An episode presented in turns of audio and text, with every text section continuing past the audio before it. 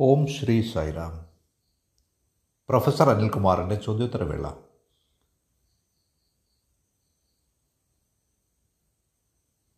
പ്രശാന്തി സന്ദേശം ചോദ്യോത്തരവേള നിങ്ങളെ സ്വാഗതം ചെയ്യുന്നു. ശരി ഞാൻ നിങ്ങളോട് പറഞ്ഞതുപോലെ നമുക്കിന്ന് ലഭിച്ചിരിക്കുന്നത് കുറച്ച് ഷോർട്ട് ക്വസ്റ്റ്യൻസ് ആണ്. ലഘുവായ ചോദ്യങ്ങൾ. നമുക്കിതേപ്പറ്റി ചിന്തിച്ച് മറുപടി നൽകാൻ ശ്രമിക്കാം. ഈ വിഷയത്തോട് നീതി പുലർത്തിക്കൊണ്ട് നമ്മുടെ തൃപ്തിക്കൊത്തവണ്ണം ചോദ്യം നമ്പർ ഇരുന്നൂറ്റി നാൽപ്പത്തി ഒന്ന് ധാരാളം ആളുകൾ പരാതി പറയാറുണ്ട്. ജീവിതം വളരെ ബോറിംഗ് ആണ് വളരെ വിരസമാണ്. ബോറിംഗ് ജീവിതം എന്നത് വിരസതയല്ലാതെ മറ്റൊന്നുമല്ല. സമയം പോകുന്നത് അറിയുന്നില്ല നേരം പോകുന്നില്ല നേരം പോകുന്നില്ല എന്ന്. ടൈം ഈസ് ഹാങ്ങിങ് ഹെവിലി ഇതാണ് വിശദീകരിക്കേണ്ടത്. ശരി നമുക്ക് ഇക്കാര്യത്തിൽ വളരെ വ്യക്തത വേണം. മന്ദബുദ്ധികളായവർക്ക് മാത്രമാണ് ഈ വിരസത അനുഭവപ്പെടാത്തത്. അവിടെ താങ്കൾ ധിഷണശാലിയാണ്. അതുകൊണ്ടാണ് അർത്ഥവത്തായ ഒന്നും തന്നെ ഇല്ല എന്ന് തോന്നുന്നത്. ജീവിതം കേവലം ഒരു വലിച്ച് നീറ്റലാണ് ആവർത്തനമാണ്. അതിൽ യാതൊരു സാഹസികതയുമില്ല യാതൊരു വെല്ലുവിളിയുമില്ല ചലഞ്ചില്ല യാതൊരു പ്രതീക്ഷയുമില്ല. കാരണം നാളെ എന്നത് ഇന്ധനത്തെ പോലെ തന്നെയാണ്. അതുകൊണ്ട് ബുദ്ധിമാനായൊരു മനുഷ്യൻ അവനെല്ലായ്പ്പോഴും അനുഭവപ്പെടുന്നത്. ജീവിതം വളരെ വിരസമാണെന്നാണ്. ഫുൾ ഓഫ് ബോർഡം നിറയെ വിരസതയാണ്. പക്ഷേ വളർച്ചയില്ലാത്ത വളർച്ച മുരടിച്ച മന്ദബുദ്ധിയായ ഒരുവൻ മാനസിക വളർച്ചയില്ലാത്ത ഒരുവൻ അവൻ ജീവിതത്തെ ഇങ്ങനെ വിരസമായി കാണില്ല. അവർക്കൊരിക്കലും ബോറടിക്കില്ല. നാം നമുക്ക് ചുറ്റും കേവലം നിരീക്ഷിക്കുകയാണെങ്കിൽ ഈ വിരസതയെപ്പറ്റി പരാതി പറയുന്നത് മനുഷ്യജീവിയിൽ മനുഷ്യർ മാത്രമാണെന്ന് കാണാം. ഈ പ്രപഞ്ചത്തിലെ മറ്റൊരു ജന്തുവും ബോറടിക്കുന്നതായി പറയില്ല. ഈ അസ്തിത്വത്തിൽ ഈ പ്രപഞ്ചത്തിൽ ഏതെങ്കിലും ഒരു ജീവി ഇങ്ങനെ പറയുന്നത് വിരസതയെപ്പറ്റി പറയുന്നത് നിങ്ങൾക്കറിയാമോ? അപ്പോൾ ഈ വിരസത എന്നത് ഉയർന്ന ധിഷണയുടെ ബുദ്ധിശക്തിയുടെ ഗുണമാണ്. അതിനർത്ഥം നിങ്ങൾ ധാരണാശക്തിയുള്ള ആളാണ് എന്നാണ്. കാരണം നിങ്ങൾക്ക് ചിന്തിച്ചാൽ അറിയാം അവസാനം മരണമാണ് ഉള്ളത്. ഡെത്ത്. വെറും കൈയോടെ വെറും കൈയോടെ നിങ്ങൾ വന്നിരിക്കുന്നു. ഒരു ദിവസം. വെറും കൈയോടെ നിങ്ങൾ മടങ്ങിപ്പോവും.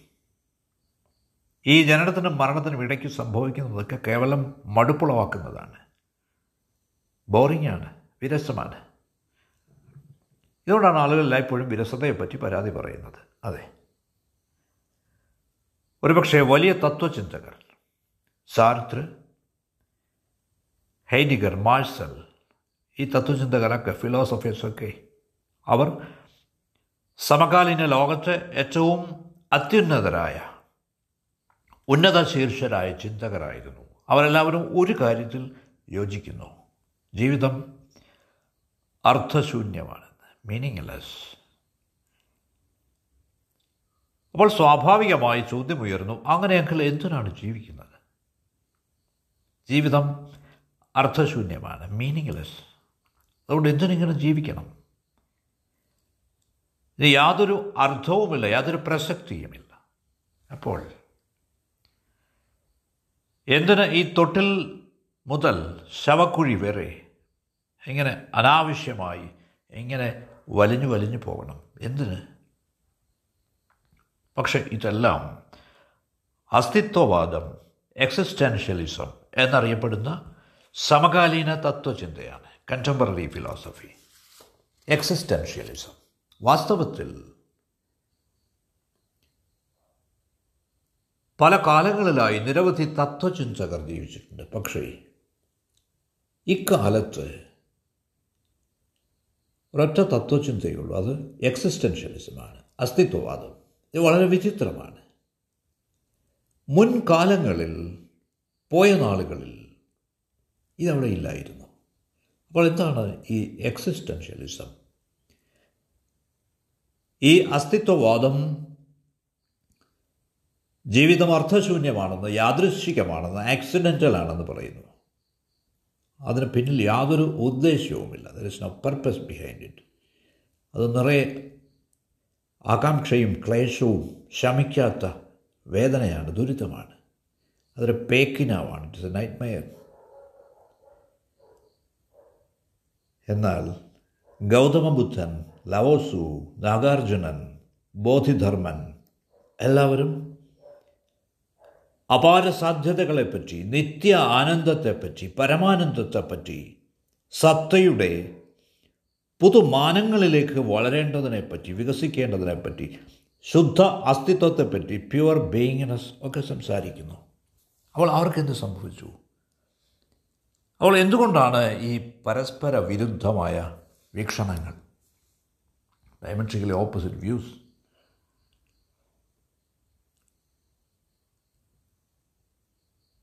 അത്യുന്നതരായ തത്വചിന്തകർ ഫിലോസഫേഴ്സ് ഹൈഡിഗർ മാർഷൽ സാർത്ത്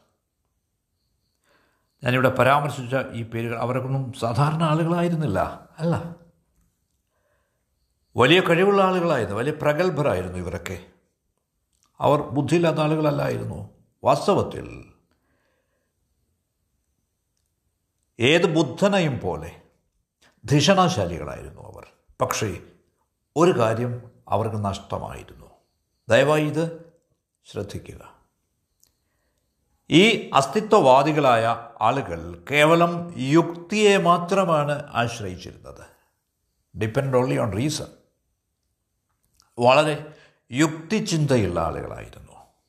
അവർ ഹൃദയത്തെ പൂർണമായും മറന്നിരുന്നു. അവർ മനസ്സിലാണ് ജീവിച്ചിരുന്നത്. They live in the mind പക്ഷേ ഈ മനസ്സ് എന്നത് കേവലം ഒരു മരുഭൂമിയാണ്. ഒന്നും അവിടെ വളരില്ല. പൂക്കളില്ല. മരുപ്പച്ച പോലും ഇല്ല. ഇല്ല. അതുകൊണ്ടൊരു മനുഷ്യൻ ഹൃദയത്തിന്റെ ഭാഷ കൂടുതൽ കൂടുതലായി മറക്കും തോറും ഹൃദയത്തിലൂടെ തുറക്കുന്നതിനൊക്കെയുള്ള സാധ്യതകൾ അടയുകയാണ്. അവരതൊക്കെ മറക്കുകയാണ്. ഒരൊറ്റ കാര്യം മാത്രമേ അവശേഷിക്കുകയുള്ളൂ. അത് നിങ്ങളുടെ യുക്തിയാണ് യുവർ റീസൺ നിങ്ങളുടെ യുക്തിചിന്ത റാഷണാലിറ്റി അപ്പോൾ കുഴപ്പമെന്തെന്നാൽ സുന്ദരമായതെല്ലാം ഹൃദയത്തിന്റേതാണ്. അർത്ഥപൂർണമായതൊക്കെ ഹൃദയത്തിന്റേതാണ്. ഹൃദയത്തിന്റെ സ്വന്തമാണ്. പ്രസക്തമായതൊക്കെ ഹൃദയത്തിൽ നിന്നുള്ള സൗരഭ്യമാണ്. കേവലം വസ്തുക്കളെ സംബന്ധിച്ചിടത്തോളം മൃതമായ വസ്തുക്കളെ ഡെഡ് ഓബ്ജക്ട്സിനെ സംബന്ധിച്ചിടത്തോളം യുക്തി തികച്ചും ഭദ്രമാണ് റീസൺ പക്ഷേ അതുപോലെ സയന്റിഫിക് റിസർച്ചിന് ശാസ്ത്രീയ ഗവേഷണത്തിന് ഏറ്റവും ഉതകുന്ന ഉപകരണമാണത് യുക്തി. പക്ഷേ ധാരാളം കാര്യങ്ങൾക്ക് പറ്റില്ല ഇത്. കണ്ടുപിടുത്തങ്ങൾക്ക് ഡിസ്കവറിക്ക് ശരിയായ മാർഗം റൈറ്റ് മെത്തേഡാണ് യുക്തി റീസൺ പക്ഷേ ജീവനുള്ള എന്തിനെയെങ്കിലും പറ്റി ഒരു ചോദ്യം ഉയരുമ്പോൾ ഈ റീസണിങ് ഈ യുക്തിചിന്ത ഷണ്ടമായി തീരുന്നു ഇറ്റ് ഈസ് ഇമ്പോർട്ടന്റ് ജീവിതത്തെപ്പറ്റി പ്രേമത്തെപ്പറ്റി ശാന്തിയെപ്പറ്റി ആനന്ദത്തെപ്പറ്റി പരമാനന്ദത്തെപ്പറ്റി.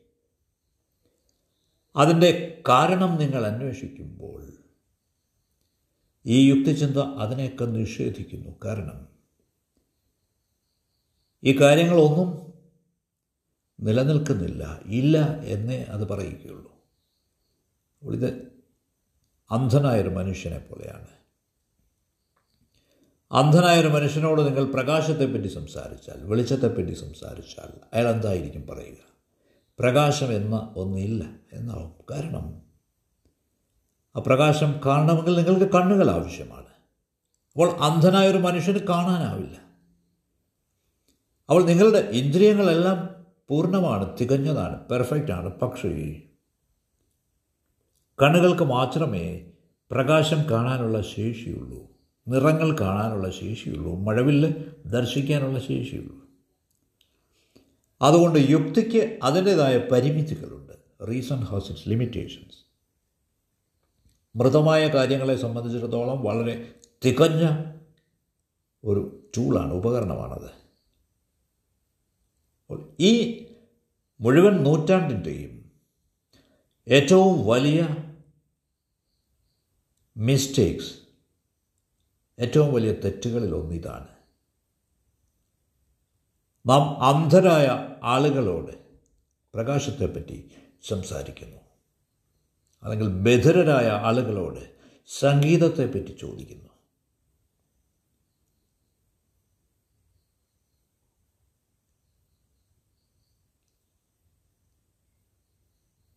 പ്രേമത്തെപ്പറ്റി അതിന്റെ പ്രസക്തിയെപ്പറ്റി അതിന്റെ ആനന്ദത്തെപ്പറ്റി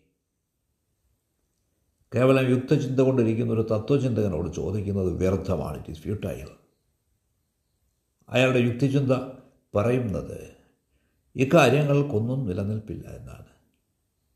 കാരണം യുക്തിചിന്ത ഒരിക്കലും ഇത്തരം കാര്യങ്ങളുമായി ബന്ധപ്പെട്ടിട്ടില്ല. യുക്തിചിന്ത ബോധപൂർവം ഒരു കാര്യവും നിഷേധിക്കുകയല്ല. കാരണം അതിന്റെ ശേഷിക്കപ്പുറമാണ് ഈ കാര്യങ്ങൾ. ഓ യുക്തിയുടെ പരിധിക്കുള്ളിൽ വരില്ല ഈ കാര്യങ്ങളൊക്കെ. നിങ്ങൾ യുക്തിയെ അതിന്റെ ശേഷിക്കപ്പുറത്തേക്ക് വലിച്ചു നീട്ടുകയാണ്. നിങ്ങളുടെ ജീവിതത്തിൽ ഏറ്റവും ചുരുങ്ങിയത് ഒരു കാര്യമെങ്കിലും ഉള്ളത് വളരെ പ്രസക്തമാണ്.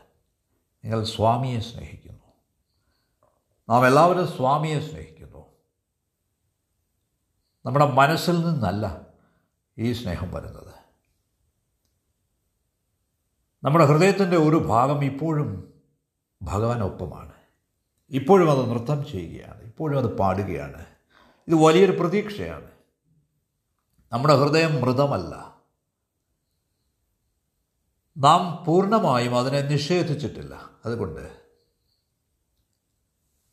അതുവഴി ഉള്ളിൽ പ്രവേശിക്കാൻ എനിക്ക് കഴിയുമെങ്കിൽ ആ ചെറിയ ലൂപ്പ് ഹോളിലൂടെ ഹൃദയത്തിലേക്ക് പ്രവേശിക്കാൻ എനിക്ക് പറ്റുമെങ്കിൽ എന്റെ പിന്നിലായി മുഴുവൻ പറുദീസയും വരും. പരിഭ്രമിക്കേണ്ടതായില്ല.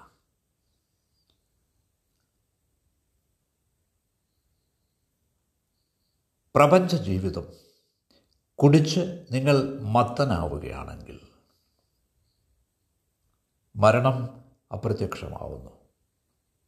ഡെത്ത് ഡിസപ്പിയേഴ്സ് ജീവിതത്തിന്റെ ശാശ്വതമായ അനശ്വരമായ ഒഴുക്കിന്റെ ഒരു ഭാഗമാവുന്നു നിങ്ങൾ. അതിന് അന്ത്യമില്ല. ഓരോ നിമിഷവും ഒരു പുതിയ കണ്ടെത്തലാവുന്നു. ഓരോ നിമിഷവും ഒരു പുതിയ ശൃംഗമാവുന്നു. ഓരോ നിമിഷവും നിങ്ങൾ ചിന്തിക്കുന്നു ഇതിലും അധികം എന്തുണ്ട്? നിങ്ങൾ തൊട്ടടുത്ത നിമിഷമാവുന്നു. കുറെ കൂടി സാധ്യമാവുന്നു. ഇത് ഒരിക്കലും അവസാനിക്കാത്തൊരു പ്രക്രിയയാണ്. ഇറ്റ്സ് അൺഎൻഡിങ് പ്രോസസ് അതെ. സ്വാമി നമ്മിലേക്ക് പ്രവേശിക്കുന്നു. സ്വാമി നമ്മെ ധ്യാനിക്കാൻ സഹായിക്കുന്നു. നിശബ്ദമായിരിക്കാൻ സഹായിക്കുന്നു. നിങ്ങൾ പുറമേക്ക് നോക്കുമ്പോൾ അർത്ഥശൂന്യതയല്ലാതെ ഒന്നും നിങ്ങൾ കാണുന്നില്ല. അതുകൊണ്ട് ജീവിതം വിരസമാണെന്നൊരു പക്ഷേ നിങ്ങൾക്ക് തോന്നിയേക്കാം. പക്ഷേ എന്നിരുന്നാലും കണ്ണുകൾ അടച്ച് നിശബ്ദമായിരിക്കുന്നതിന് യാതൊരു ദോഷവുമില്ല. കാരണം കാണാനായി ഒന്നും തന്നെ ഇല്ല there is nothing to see അവിടെ ശാന്തമായി നിശബ്ദനായി ഇരിക്കുക. നിങ്ങളുടെ ആന്തര ലോകത്തിന് ഒരു ചാൻസ് കൊടുക്കുക. ഇന്നർ വേൾഡിന് ഉള്ളിലേക്ക് നോക്കുക. അന്തർമുഖനാവുക. ലുക്ക് ഇൻവേഡ് ഇതിനെയാണ് നിങ്ങൾ ധ്യാനം എന്ന് വിളിക്കുന്നത്. ഇത് പുറത്ത് കാണാനാവില്ല. നിങ്ങൾക്കുള്ളിൽ എല്ലാം ഇതുമൂലം നിങ്ങൾ ദർശിക്കും. സ്ഥിരമായ ആനന്ദം ക്രിസ്ത്യാനികൾ പറയുന്നത് പോലെ ഹല്ലേലൂയ. അതുകൊണ്ട് ജീവിതം ഒരിക്കലും ബോറിംഗ് അല്ല വിരസമല്ല. നാം നമ്മുടെ ജീവിതം ധ്യാനാത്മകമാക്കുകയാണെങ്കിൽ if we make our life meditative ഇനി ചോദ്യം ഇരുന്നൂറ്റി നാൽപ്പത്തി രണ്ട് ഇനി അടുത്ത ചോദ്യത്തിലേക്ക് പോവുകയാണ് ഞാൻ. ചോദ്യം ഇതാണ്. ഞാൻ കണ്ണുകൾ അടയ്ക്കുമ്പോൾ എന്റെ ശരീരത്തിൽ കൂടുതൽ പ്രകാശം എനിക്ക് ദർശിക്കാനാവുന്നു. അത് വളരെ സുന്ദരമാണ്. സ്വാമിയുടെ ചിന്ത കൂടുതലായി എനിക്കുണ്ടാവുന്നു. മുമ്പ് തോന്നിയിട്ടുള്ളതിനേക്കാൾ അപ്പോൾ എനിക്ക് എന്താണ് സംഭവിക്കുന്നത്? അതാണ് ചോദ്യം. തികച്ച് ന്യായമായ ചോദ്യമാണ്. ഇതെന്റെ അനുഭവം അല്ലെങ്കിൽ കൂടി? ഈ ചോദ്യത്തെപ്പറ്റി വ്യക്തിപരമായി ചിന്തിച്ചിട്ട് ഞാൻ താങ്കൾക്ക് മറുപടി നൽകാൻ ശ്രമിക്കാം. മനസ്സാണ് സംശയങ്ങൾ ഉണ്ടാക്കുന്നത് സൃഷ്ടിക്കുന്നത്. അതുകൊണ്ട് മനസ്സിനോട് ദേഷ്യം തോന്നേണ്ട കാര്യമില്ല. കാരണം മനസ്സിന് മനസ്സിലാവില്ല. അത് മനസ്സിന്റെ ശേഷിക്കപ്പുറമാണ് സ്വാഭാവികമായും നിങ്ങൾ യുക്തിപരമായി ഇരിക്കാൻ വിവേകപൂർവനായി ഇരിക്കാൻ ബോധമുള്ളവനായി ഇരിക്കാൻ മനസ്സ് ആഗ്രഹിക്കുന്നു. മനസ്സ് സംശയങ്ങളെ സൃഷ്ടിക്കുന്നതിന്റെ ഒരേ ഒരു കാരണം എന്നത് നിങ്ങളെ സംരക്ഷിക്കാനായി അത് ആഗ്രഹിക്കുന്നു. അതാണ്. അല്ലാതെ നിങ്ങൾക്കെതിരല്ല അത്. അത് നിങ്ങളെ സംരക്ഷിക്കാനായി ആഗ്രഹിക്കുന്നു ശ്രമിക്കുന്നു. നിങ്ങൾ ഭ്രാന്തമായ ഇടങ്ങളിലേക്ക് പോവാതെ പക്ഷെ തുടക്കത്തിൽ മാത്രമാണ് മനസ്സിങ്ങനെ സംശയങ്ങൾ സൃഷ്ടിക്കുന്നത്. ഈ സമയത്താണ് ഡിവൈൻ മാസ്റ്റർ ദിവ്യ ഗുരു അവിടുത്തെ പദ്ധതിയും the school of the master ധ്യാനമാണത് meditation.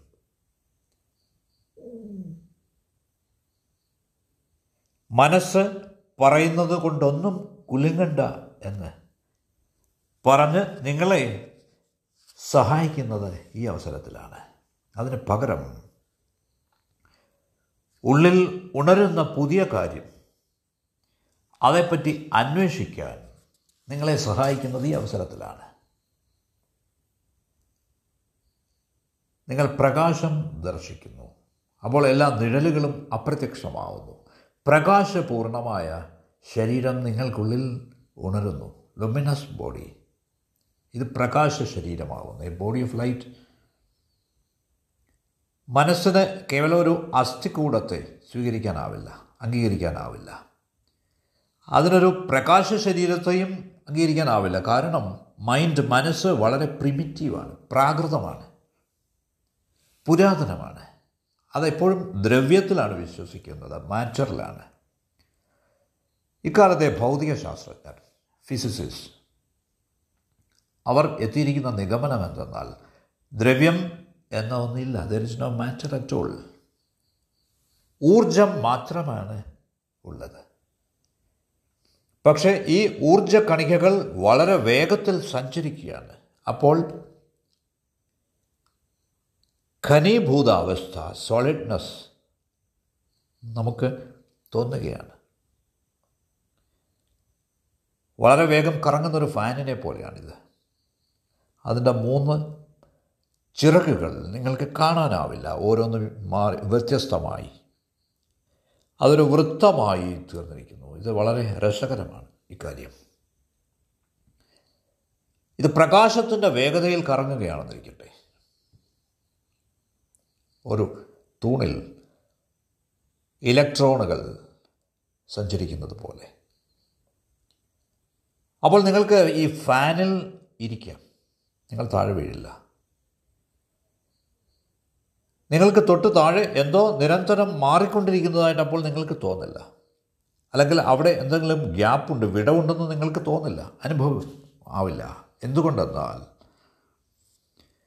ഈ വിടവ് നിങ്ങൾക്ക് അനുഭവവേദ്യമാവുന്നതിന് മുമ്പ് തന്നെ ഫാനിന്റെ മറ്റേ ലീഫ് കടന്നു വന്നിരിക്കും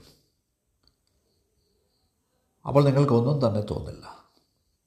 സ്പീഡ് ഫാനിന്റെ സ്പീഡ് അതിന്റെ വേഗത അതിനെ ഒരു ഘനീഭൂത വസ്തുവാക്കി മാറ്റിയിരിക്കുന്നു. സോൾഡ് തിങ് ഇതേപ്പറ്റി ആലോചിക്കുക. ഇത് മോഡേൺ ഫിസിക്സ് ആണ്.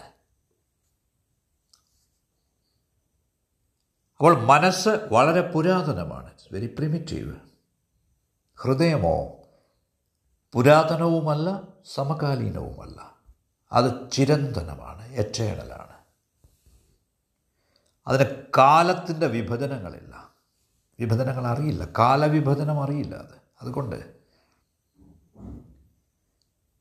ഹൃദയത്തിന് യാതൊരു സംശയവുമില്ലാതെ ഈ പ്രകാശ ശരീരത്തെ ദർശിക്കാനാവും. Body of light.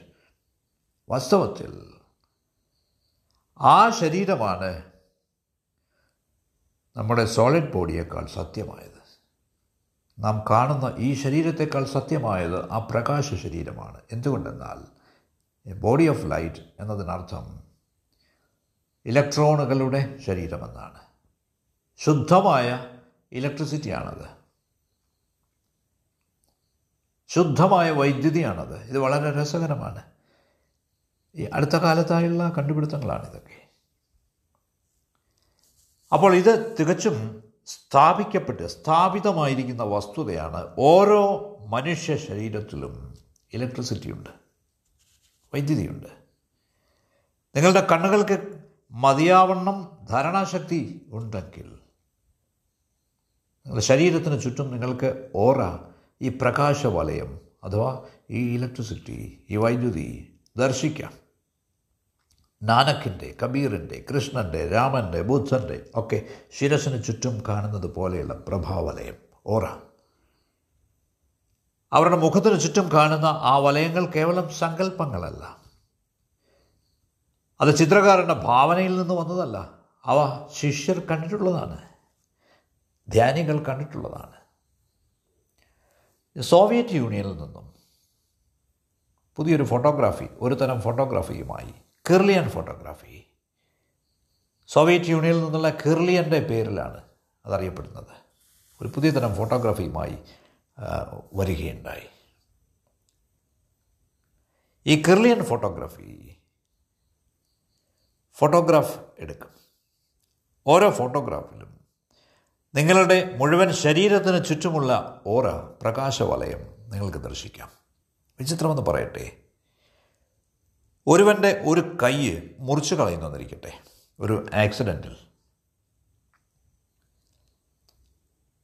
അതിന്റെ ക്രില്യൻ ഫോട്ടോഗ്രാഫ് എടുത്താൽ കൈ അവിടെ ഇല്ലെങ്കിലും അതിന്റെ ഇലക്ട്രിക്കൽ ബോഡി ഒരു പരിക്ക് പറ്റാതെ ഭദ്രമായി അവിടെ തന്നെ കാണാം. എന്റെ വൈദ്യുത ശരീരം പ്രകാശ ശരീരം അതിനൊന്നും തന്നെ പറ്റുന്നില്ല. ആ ശരീരഭാഗം മാത്രമാണ് അവിടെ നിന്ന് മുറിച്ചു മാറ്റപ്പെടുന്നത്.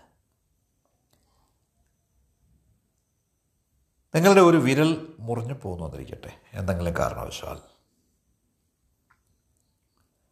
എന്തെങ്കിലും ഒരു ആക്സിഡന്റ് ഉണ്ടായി എന്നിരിക്കട്ടെ.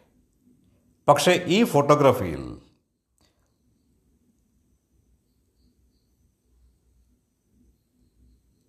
നിങ്ങളുടെ നാല് വിരലുകൾക്ക് ചുറ്റും ഇരുണ്ട ഇമേജ് കാണാം ഫോട്ടോ കാണാം. വളരെ നേരിയ ഒരു പ്രകാശം ആ വിരലുകൾക്ക് ചുറ്റും നിങ്ങൾക്ക് ദർശിക്കാം. പക്ഷേ ഒരു വിരൽ കേവലം വെളിച്ചത്തിന്റെ രൂപത്തിൽ ഇലക്ട്രിക് ഷെയ്ഡായി നിങ്ങൾക്ക് കാണാം. ആ ഷെയ്ഡ് അവിടെ ഉണ്ടാവും. ഇത് വളരെ രസകരമായ കൗതുകകരമായ സംഭവം വാസ്തവമാണ്. കെർലിയൻ ഫോട്ടോഗ്രാഫിയെ സംബന്ധിച്ചിടത്തോളം. ഇത് ആളുകൾക്ക് തന്നെയല്ല മനുഷ്യജീവികൾക്ക് തന്നെയല്ല. ഒരു റോസാ പുഷ്പത്തിനും ഇങ്ങനെയാണ്. നിങ്ങൾ അതിന്റെ ഒരു ഇതൾ ഈ പൂവിന്റെ ഒരു ഇതൾ പൊട്ടിച്ചെടുക്കുക. കേരളീയന് പറയാനാവും ഇതിൽ ഏത് ഇതളാണ് നിങ്ങൾ മുറിച്ചെടുത്തതെന്ന്. കാരണം ഈ ഫോട്ടോഗ്രാഫിൽ അപ്പോഴും ഈ നഷ്ടമായ ഇതളിന്റെ ഇലക്ട്രിക് ഓറ ആ പ്രകാശവലയം ഉണ്ടാവും. അപ്പോൾ എന്താണ് സംഭവിക്കുന്നത് എന്നാൽ? നിങ്ങൾ നിശബ്ദനാവുമ്പോൾ ആസ് യു ബിക്കം സൈലന്റ് നിങ്ങൾ നിങ്ങളുടെ ആന്തരസത്ത അറിഞ്ഞു തുടങ്ങും ഇന്നർ ബീയിങ് അത് പ്രകാശത്താൽ വലയം ചെയ്യപ്പെട്ടതാണ്. നമ്മുടെ പ്രാചീന പ്രാചീനർ അവരിതിനെ സൂക്ഷ്മദേഹം എന്ന് വിളിച്ചു. ആസ്ട്രൽ ബോഡി പ്രകാശദേഹം ദ ബോഡി ഓഫ് ലൈറ്റ് നക്ഷത്ര വെളിച്ചത്താൽ നിർമ്മിതമായ ശരീരം. ആസ്ട്രൽ ബോഡി ഇനി ഇങ്ങനെ കുറേ കാര്യങ്ങളുണ്ട്. എക്സിസ്റ്റൻസ് അസ്തിത്വം. മനസ്സുകൊണ്ട് മാത്രം പരിമിതപ്പെട്ടിരിക്കുന്നതല്ല. കൂടുതൽ വിശാലമായ കൂടുതൽ നിഗൂഢമായ കാര്യങ്ങൾ അതിലുണ്ട്. ഏത് മിസ്റ്റിക്കും ഏത് യോഗാത്മവാദിയും കണ്ടെത്തിയിട്ടുള്ള സാധ്യതകൾ നിങ്ങൾ തിരയുക എന്ത് കണ്ടെത്തുക. പക്ഷേ ആദ്യമേ നിങ്ങൾ ചെയ്യേണ്ടത് നിങ്ങളുടെ മനസ്സിനെ നിശബ്ദമാക്കുക എന്നാണ്. You have to silence your mind അല്ലെങ്കിൽ ഈ സംശയങ്ങൾ തന്നെ നിങ്ങളെ ശല്യപ്പെടുത്താൻ തുടങ്ങും. അതുകൊണ്ടാണ് നിഗൂഢ ലോകത്തേക്ക് പ്രവേശിക്കുന്നതിന് മുമ്പ് നിങ്ങൾ നിങ്ങളുടെ മനസ്സിനെ ശാന്തം നിശബ്ദമാക്കണമെന്ന് പറയുന്നത്. മനസ്സിനെ അച്ചടക്കമുള്ളതാക്കണം ഡിസിപ്ലിൻ ദ മൈൻഡ് അപ്പോൾ ചിന്തകൾ ഉണ്ടാവില്ല. ദർ ഇസ് നോ തിങ്കിങ് ഈ രീതിയിൽ നിങ്ങൾക്ക് നിഗൂഢ ലോകത്തിലേക്ക് നിഗൂഢമായ ആന്തര ലോകത്തിലേക്ക് പ്രവേശിക്കാം. മനസ്സ് ആ വഴി വരില്ല. അപ്പോൾ മനസ്സിന് വളരെ ലിമിറ്റഡ് സ്കോപ്പാണുള്ളത്. പരിമിതമായ വ്യാപ്തിയാണുള്ളത്. അതൊരു ബയോ കമ്പ്യൂട്ടർ മാത്രമാണ്. അത് നിങ്ങളുടെ സമഗ്ര സത്തയാണ് എന്ന് കരുതരുത്. It is not your whole being ഹൃദയം അതിനേക്കാൾ വലുതാണ്. ഈ ഹൃദയത്തിനപ്പുറമാണ് നിങ്ങളുടെ സ്വന്തം ബീയിങ് നിങ്ങളുടെ വ്യക്തിസത്ത അത് ഹൃദയത്തേക്കാൾ വലുതാണ്. ഇനി നിങ്ങളുടെ വ്യക്തിസത്തേക്കാൾ വലുതാണ് യൂണിവേഴ്സൽ ബീയിങ് പ്രപഞ്ചസത്ത അത് അനന്തമാണ്. അപ്പോൾ ഈ രഹസ്യങ്ങളിലേക്ക് പ്രവേശിക്കണമെങ്കിൽ നിങ്ങൾക്കൊരു സൈലന്റ് മൈൻഡ് വേണം. നിശബ്ദമായ മനസ്സ് വേണം. നിങ്ങളെ ശല്യപ്പെടുത്താത്ത മനസ്സ്. ഒരിക്കൽ ക്ലിയർ ഫോട്ടോഗ്രാഫിയിൽ വളരെ എക്സ്പെർട്ടായിട്ടുള്ള ഒരു ഫോട്ടോഗ്രാഫർ വൈറ്റ് ഫീൽഡ് ബാംഗ്ലൂരിൽ സന്ദർശിക്കാനിടയായി. അദ്ദേഹം ഹിമാലയം തൊട്ട് കന്യാകുമാരി വരെയുള്ള ഭാരതത്തിലെ മുഴുവൻ സെയിൻസിന്റെയും ഋഷിമാരുടെയും സിദ്ധന്മാരുടെയും ഒക്കെ ഫോട്ടോഗ്രാഫ്സ് അദ്ദേഹത്തിന്റെ കൈവശം ഉണ്ടായിരുന്നു. അദ്ദേഹം ബാംഗ്ലൂരിൽ വെച്ച സ്വാമിയുടെ ഫോട്ടോഗ്രാഫ്സ് കിർലിയൻ ഫോട്ടോഗ്രാഫി എടുക്കുകയുണ്ടായി. പക്ഷേ സ്വാമിയുടെ ഈ കിർലിയൻ ഫോട്ടോഗ്രാഫി ബാക്കിയുള്ളതിൽ നിന്നെല്ലാം തികച്ചും വ്യത്യസ്തമായിരുന്നു. സ്വാമിയിൽ നിന്ന് പുറപ്പെടുന്ന പ്രകാശം ഇതിലൊരു ഫോട്ടോയിൽ കാണാമായിരുന്നു വ്യക്തമായി. മറ്റൊരു ഫോട്ടോയിൽ എല്ലായിടത്തു നിന്നുമുള്ള പ്രകാശം സ്വാമിയിലേക്ക് വന്ന് ലയിക്കുന്നതായും കാണാമായിരുന്നു. ഇതുകൊണ്ടാണ് സ്വാമി പറയുന്നത് നിങ്ങൾ പ്രകാശമാവുന്നു. You are the light you are the light നാം ഇത് മനസ്സിലാക്കണം. നിങ്ങൾക്ക് നന്ദി. സായിറാം.